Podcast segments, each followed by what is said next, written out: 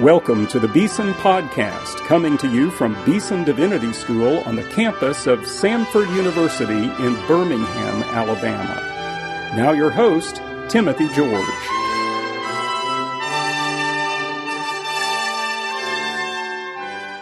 Welcome to today's Beeson Podcast. You know, one of the great blessings of working at Beeson is to have so many outstanding colleagues, great teachers and scholars of the Word of God. One of those is Dr. Alan Ross. Yes, sir. He's been at Beeson since 2002, uh, teaches Old Testament and Hebrew, the author of many, numerous books used as textbooks in seminaries and colleges all around the world. Uh, he also is a fantastic Bible teacher in local churches and speaking all over the world. Uh, he uh, is a graduate of Dallas Theological Seminary, where he also taught at one time. Uh, he's taught at Trinity Episcopal School for the Ministry. He has a PhD from the University of Cambridge. So we're dealing here with an outstanding scholar, but who deeply loves Jesus Christ, loves his church, and he's speaking to us today from Psalm 22, the problem of unanswered prayer. Dr. Smith, can you introduce this to us a little bit? Dr. Alan Ross is a preacher teacher par excellence. Uh, this is a real concern, he says, for Christians through all ages. The fact that Christians who are well, righteous Christians can pray a righteous prayer and God does not seem to answer. Again, he's, as an exegetical weaver, takes and weaves explanation, illustration, application all throughout uh, his presentation application is not reserved just for the end. Uh, he does not enter the text, Dean George. He uses the word seems three times in the first 40 seconds. Seems. There's a strong sense of identity in his preaching. We are called to identify with David so that we see ourselves in the mirror of David. Bifocality. He's looking at the psalm through the lens of David and the believers. Second of all, he's looking at it in terms of what it meant as, as relates to the fulfillment of Christ. It's Trinitarian. Uh, the Holy Spirit is going ahead to reveal to us what the suffering of the Savior will look like. Psalm 22. Now, I'm uh, I appreciate his structure. Very, very moving. Uh, the introduction, the first ten verses. It's a lament psalm, the need, the urgency of the request. Uh, the prayer is short. Finally, there is praise. And he makes a statement because he uses this, this idea that once David gets to a certain point, there is no longer any more uh, time for um, prayer. It's praise. And as he says, we wait too long to praise. Uh, there's mystery. He says, You have answered me. Perfect tense in Hebrew. From that point on, as I said, it's time to praise God, not just thank God for what He's done, but for who He really is. And then finally, and it's a very powerful, make sure that you pay attention to His conclusion, uh, in that He will say uh, in the conclusion, we never know how God is going to answer prayer. Therefore, God may choose to answer prayer at a better, in a better way and at a better time. And therefore, since we don't know what God is doing with our prayers, keep on praying. So he uses the eschaton with this illustration to encourage us to pray in the present time, knowing that God is fulfilling his, his uh, purpose in our lives, even as we pray. Oh, this is a theme every Christian is concerned about the problem of unanswered prayer. And it's from one of the great texts of the Bible, Psalm 22. Our colleague, Dr. Alan Ross, speaking in Hodges Chapel. Let's listen. There are times when God seems to be silent. God seems not to be interested. Uh, God seems to be deaf, although we know none of this is true. And I'm not talking here so much about the problem of unanswered prayer due to asking amiss or due to unconfessed sin in our lives or the lack of faith. I'm talking about righteous people praying righteous prayers and God seems not to answer. Or he answers differently and we don't understand. A couple of years ago, we had a fine young woman student who desperately needed an organ transplant. And the whole community prayed earnestly for her, again and again, praying for her. And after a while, the good news came that they had found a donor. And we rejoiced. She received the surgery, and everything looked fine. And then she died. It leaves us asking a lot of questions. Questions we don't have answers for. But every time when we walk by faith, we discover that the Lord doesn't work by our timetable or by our preferences. And yet it still remains a problem for us because we believe and have been taught that God answers prayer. And yet there are times when He seems not to. Psalm 22 gives us probably the preeminent meditation on this problem. And we know it's a prayer of a righteous man, David, praying for deliverance from wicked enemies who are trying to destroy him, and trusting wholeheartedly, but God is not answering, nor is he near, according to David. And if you think perhaps, well, maybe David had some problems and we don't know about them, and that's why the prayer wasn't answered, the psalm is also typological of Jesus Christ. And certainly Christ is a righteous man praying a righteous prayer, and it seemed not to be answered. We'll come to that in a moment. By typology, I mean, with some of these Psalms, the Holy Spirit so inspired David that the words that he wrote may have been excessive for his situation, may not have been uh, as close to his experience, may have been very figurative, possibly hyperbolic, but they become historically true in Jesus Christ.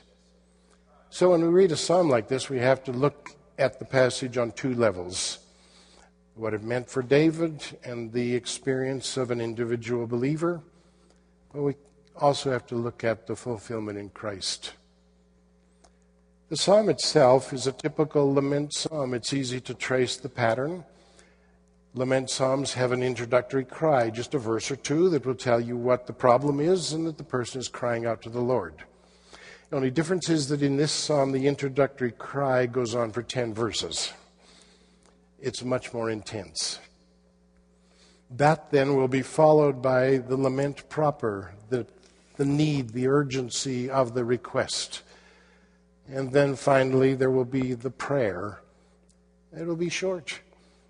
God has been thought about, prayed to, complained to, whatever, and now the petition to deliver him from death. Once the prayer has been finished, then the psalmist will give a praise.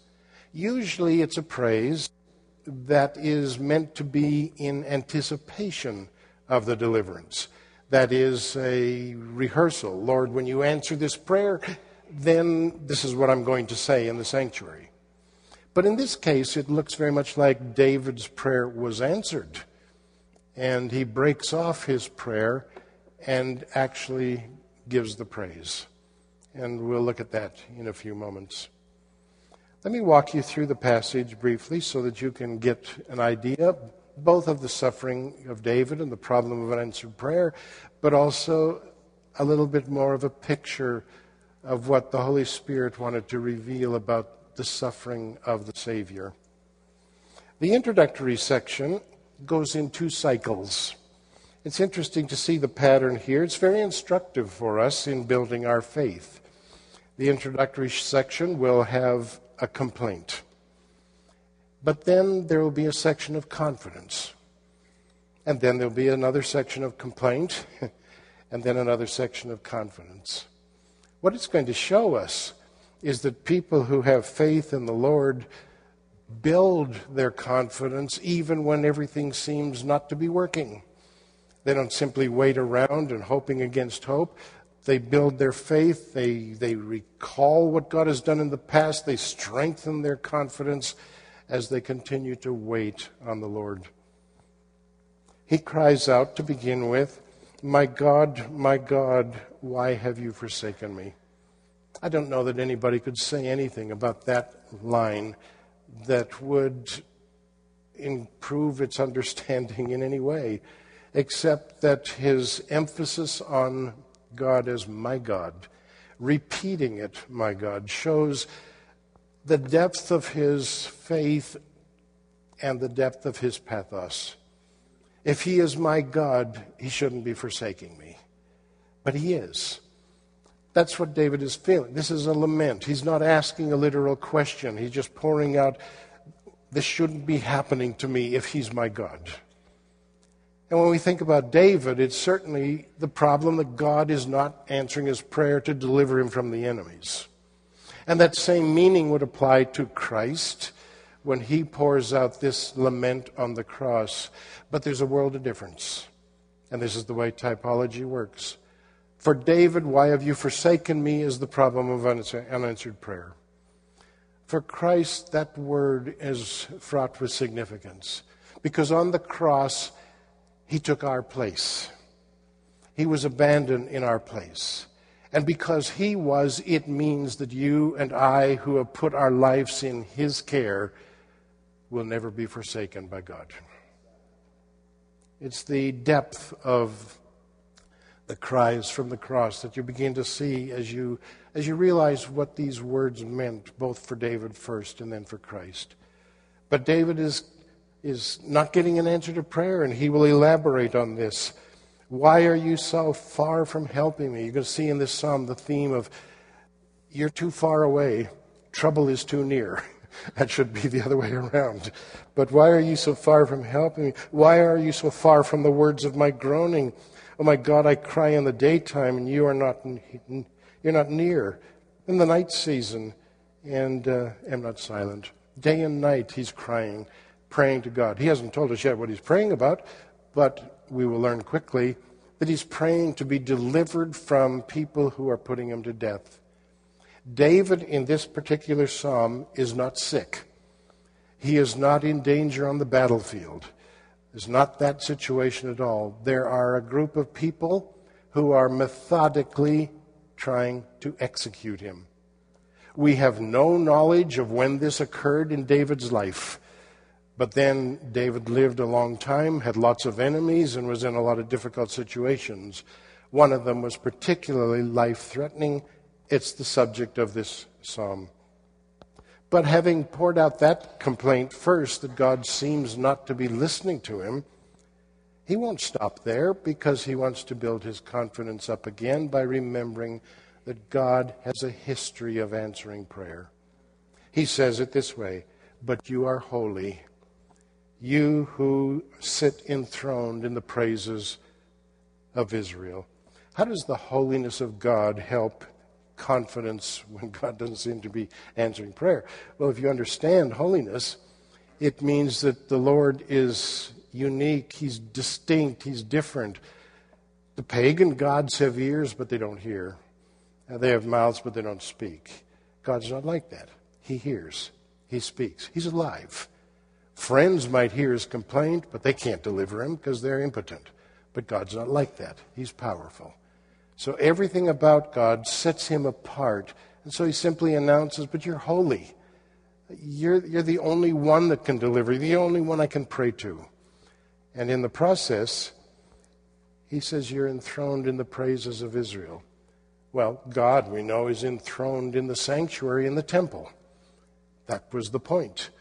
But he doesn't want to just say that. The temple is filled with people who are giving praise to God for answer to prayer. So much so that it's almost like God is sitting enthroned on all these praises. He's used to praises for answer to prayer. And that doesn't harmonize with what he's got right now. So he goes further. Our fathers trusted in you. They trusted and you delivered them. They cried to you and were delivered. Uh, they trusted in you and were not put to shame. It's a funny way to say that. Usually you would say they trusted in you and gloriously delivered. But no, he's making a transition back to himself now. They were not put to shame as I am.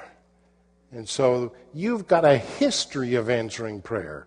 And in the time when God isn't answering prayers, the righteous will recall and rehearse and remember all the ways that God has answered prayer down through the ages. He's the only one to pray to. The second cycle then begins with the uh, mockery of his faith. He says, But I am a worm and no man a reproach of men and despised by people. All those who see me ridicule me. They, they shout out, they, they shoot out the lip and they shake their heads, saying, Trust in the Lord. Let him rescue him. Let him deliver him if he delights in him. Uh, the taunting that went on to David's faith, as it did indeed the taunting of Christ on the cross. In fact, this is one of the most remarkable cases of spiritual blindness you find in all of the Bible. The Jewish leaders at the crucifixion, they knew that Jesus claimed to be the Messiah. They also knew that Psalm 22 was a messianic psalm. So let's just take some lines out of a messianic psalm to taunt Jesus on the cross with these very words not realizing at the moment that they were fulfilling the scripture in their ridicule and mockery of Christ. That's not ignorance, that's spiritual blindness. But what David will do then is, in spite of their taunting, he will rehearse his own spiritual pilgrimage. You are he who took me out of the womb. You made me to trust while on my mother's breasts. I was cast upon you from birth, from my mother's womb. You have been my God. So do not be far from me, for trouble is near.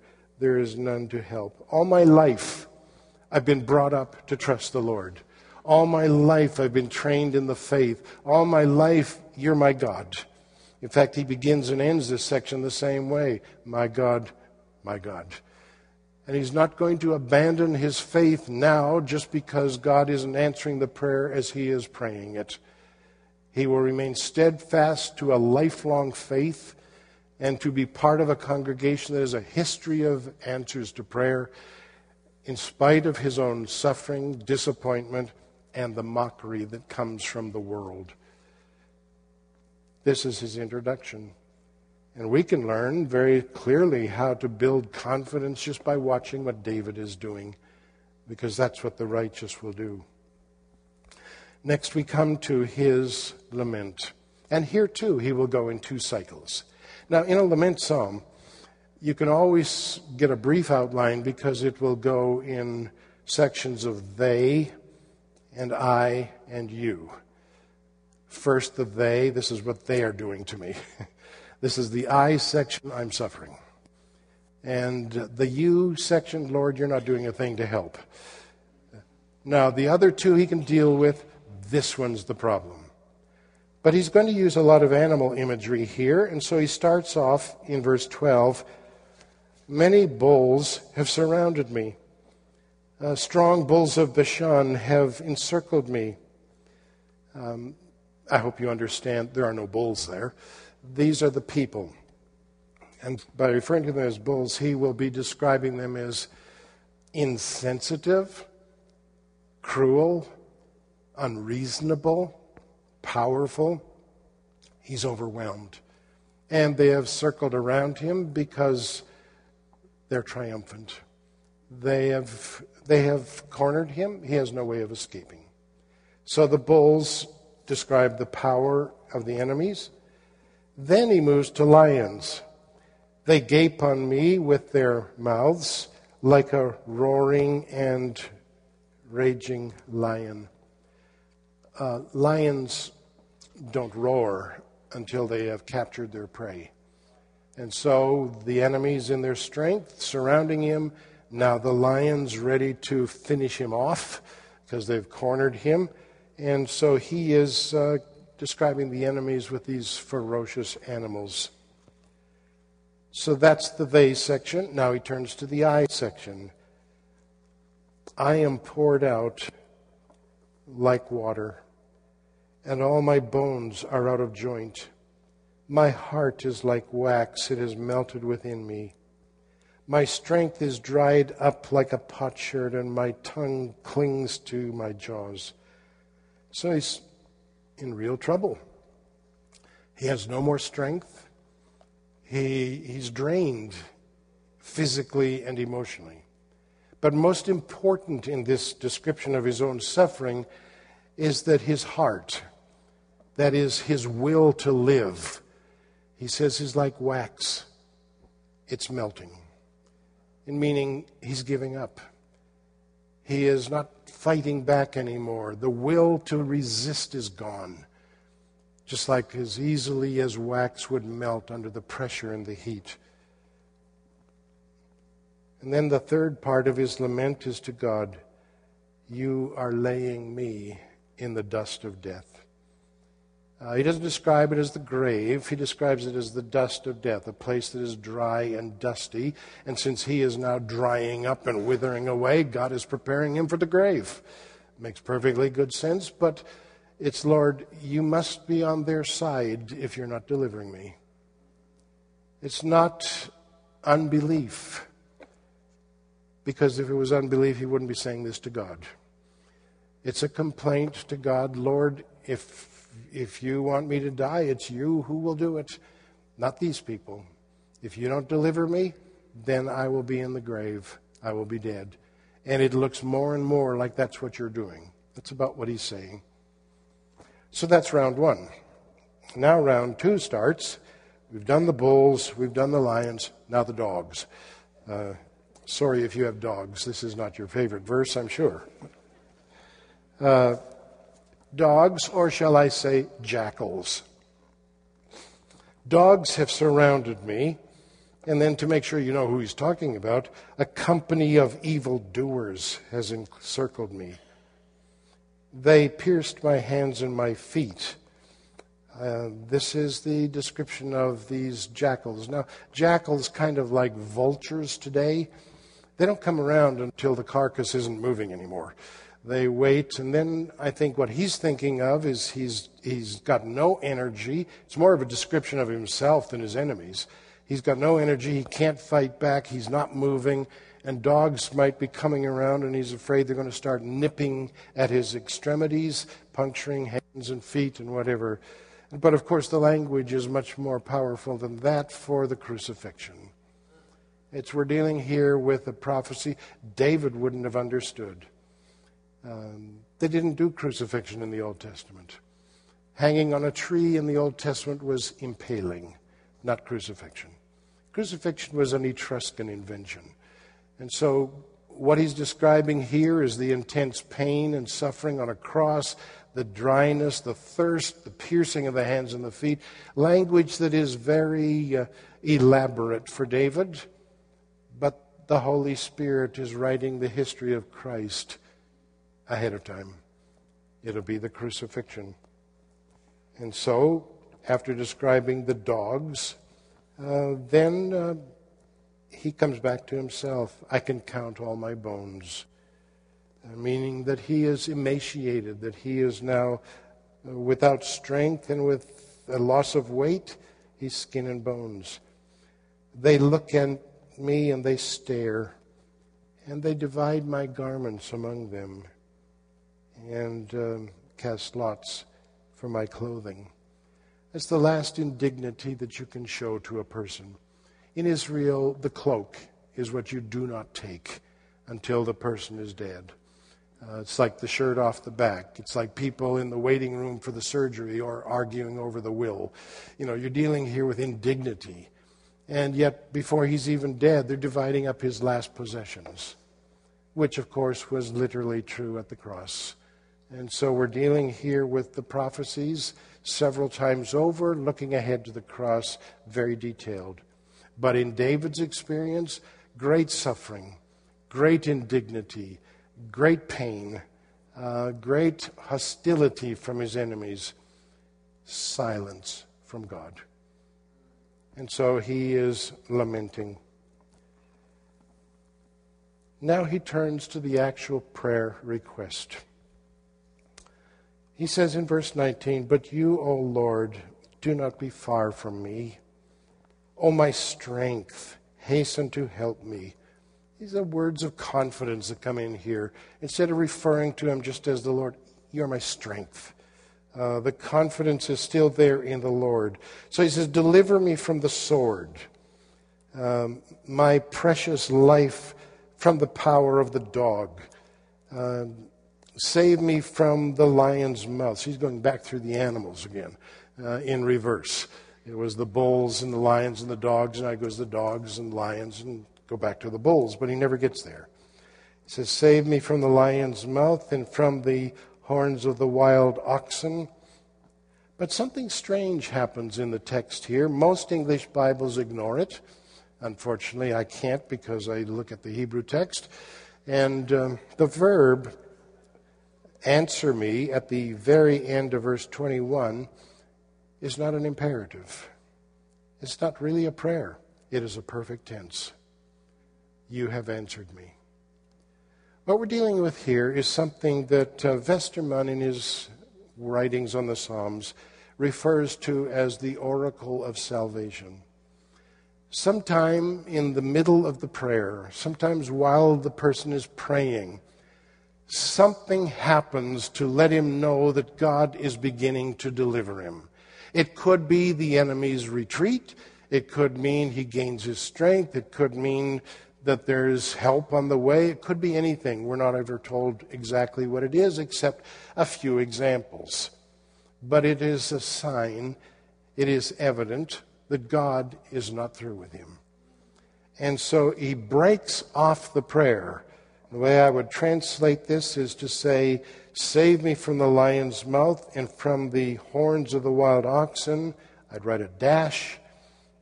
You have answered me. And the reason that is so compelling is because from that point on in the entire psalm, there is not a word of complaint, there's not a word of suffering, there's not a description of his dilemma.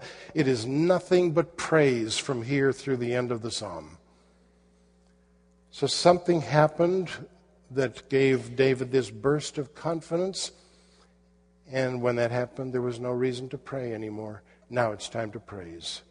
When the Lord begins to move, whether it should be enemies receding or the fever breaking or, or deliverance from help on the way, whatever it is. Um, for Jonah, you might remember, it was being swallowed by the fish. Because that's where he praises the Lord, not when he's back out on firm land. He figures God must not be through with me. You know, I'm down here, not out of it yet, but still, this is the time to praise. We wait too long to praise. And when we wait too long, we forget to praise, unfortunately. So then David will praise, and this is what he will say I will declare your name to my brethren. In the midst of the assembly, I will praise you. All you who fear the Lord, praise him. All you descendants of Jacob, um, glorify him. Fear him, all you off, uh, offspring of Israel. Then the lesson, there's always a lesson in the praise. He has not despised nor abhorred the affliction of the afflicted, meaning me. But, and, and, and he has not hidden his face from him. But when he cried to him, he heard. God heard my prayer. God answered my prayer, which tells me he does not despise or reject or abandon the prayers of the righteous he heard. And therefore, he will declare this to the congregation and tell them the lesson by his experience. My praise shall be of you in the great assembly. I shall pay my vows before those who fear him. The poor shall eat and be satisfied. So they're going to come and they're going to eat the fellowship meal that he brings because they're praising God for what he has done. But then he gives the instruction. Praise always does that. Let your heart live forever. Now, you have to go back into the psalm to see his heart to understand that instruction. He said, My heart was melting like wax. I had almost given up the fight. I'd almost stopped praying. I almost quit.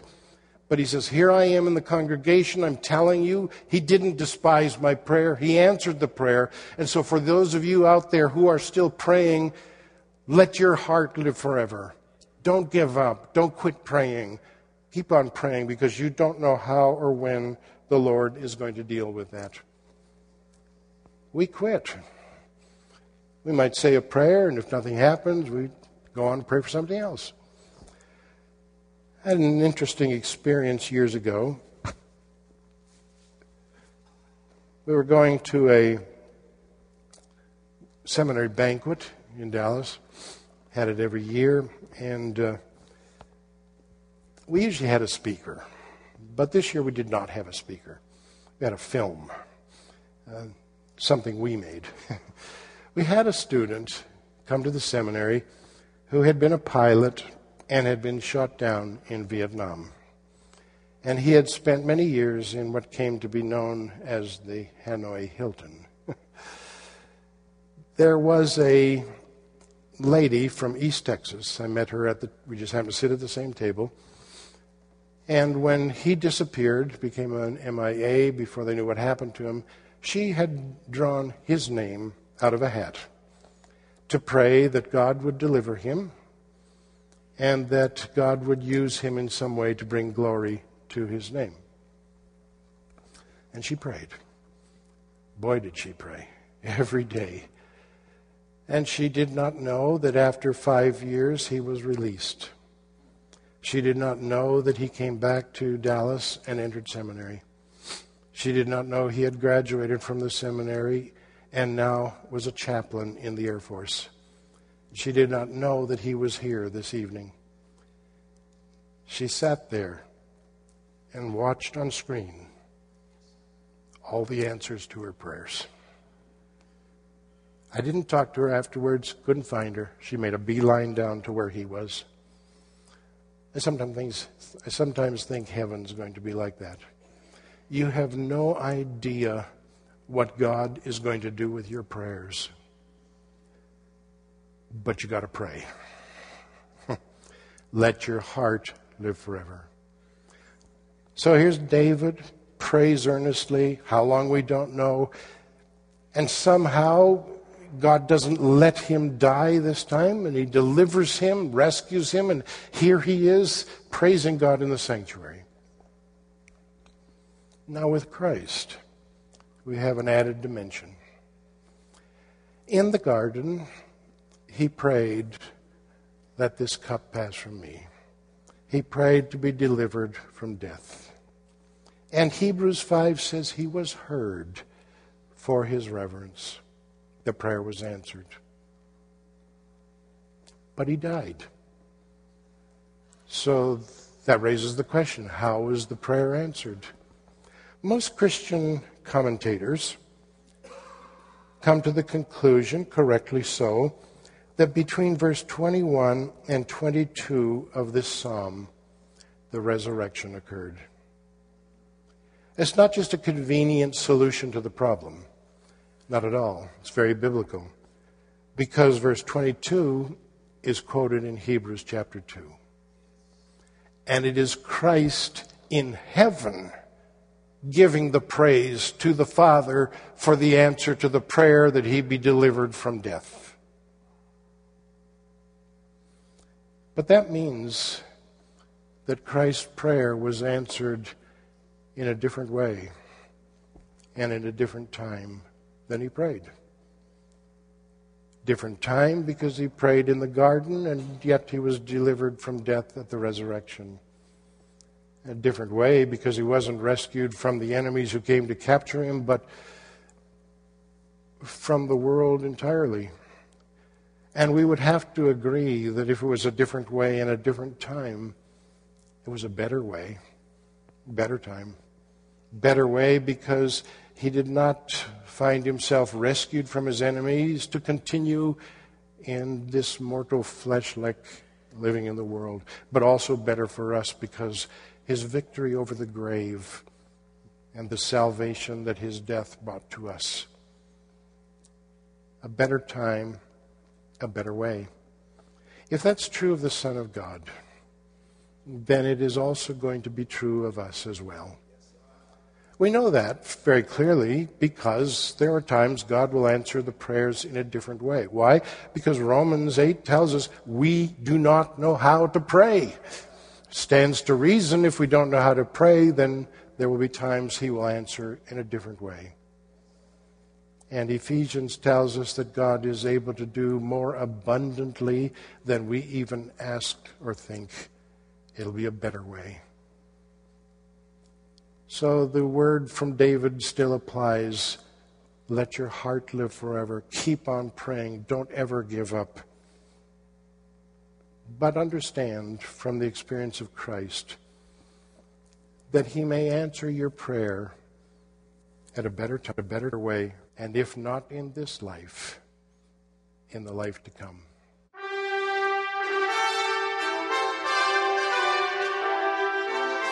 You've been listening to the Beeson Podcast with host Timothy George. You can subscribe to the Beeson Podcast at our website, beesondivinity.com. Beeson Divinity School is an interdenominational evangelical divinity school training men and women in the service of Jesus Christ. We pray that this podcast will aid and encourage your work, and we hope you will listen to each upcoming edition of the Beeson Podcast.